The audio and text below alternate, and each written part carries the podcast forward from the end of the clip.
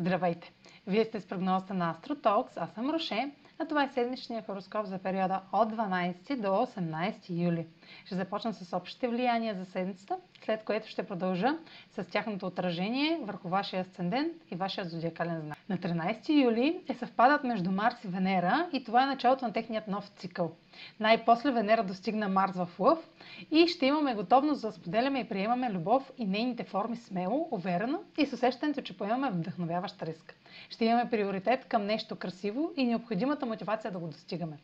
Хирон става ретрограден и новосъздалите се отношения ще са добри не само за самочувствието ни, а и за да лекуваме рани от предходни разочарования. Нашата лична сила, уникални способности, воля за живот, увереност и представа за себе си са подложени на съмнение от самите нас.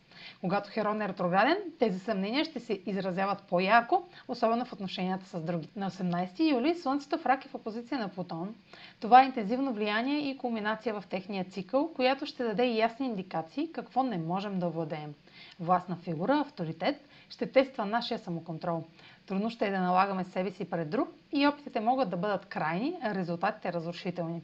Тайни и скрити намерения може да станат публични.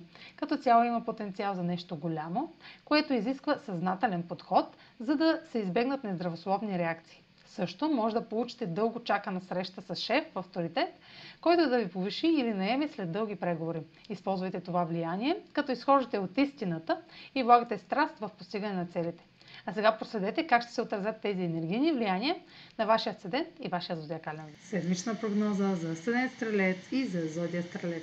Марс в паз с Венера е момент да създадете нови намерения за стартиране или развитие на отношения и възможности, които отварят вратата към нещо рисковано и много изкушаващо.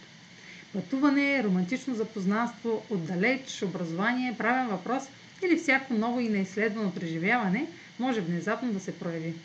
Състъпването в неизвестното може да има липса на самочувствие или съмнение относно привлекателност или талант. Въпреки това, вземете предпазни мерки, когато пътувате или се занимавате с правни въпроси. Бъдете смели, но разумни.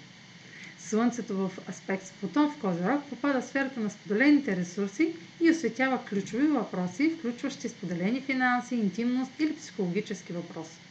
Основните промени в личните ви доходи, силата и подходът към самодостатъчност ще доведе до дълбок резултат или край, който предефинира подхода ви към загуба, контрол и доверие.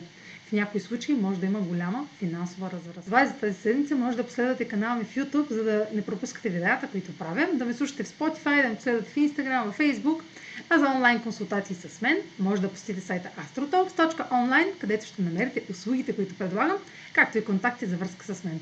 Чао! Успешна седмица!